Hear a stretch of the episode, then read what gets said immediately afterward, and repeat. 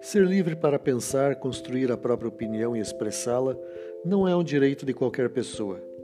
Pior ainda quando se refere à crença ou mesmo à descrença.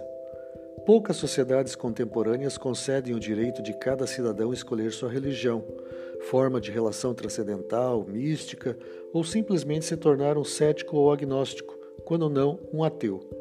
Mesmo diante da garantia de liberdade de religião e crença, expressa no artigo 18 da Declaração Universal dos Direitos Humanos e assinada por muitos desses países intolerantes, não há como negar a necessidade espiritual de homens, mulheres, crianças e idosos.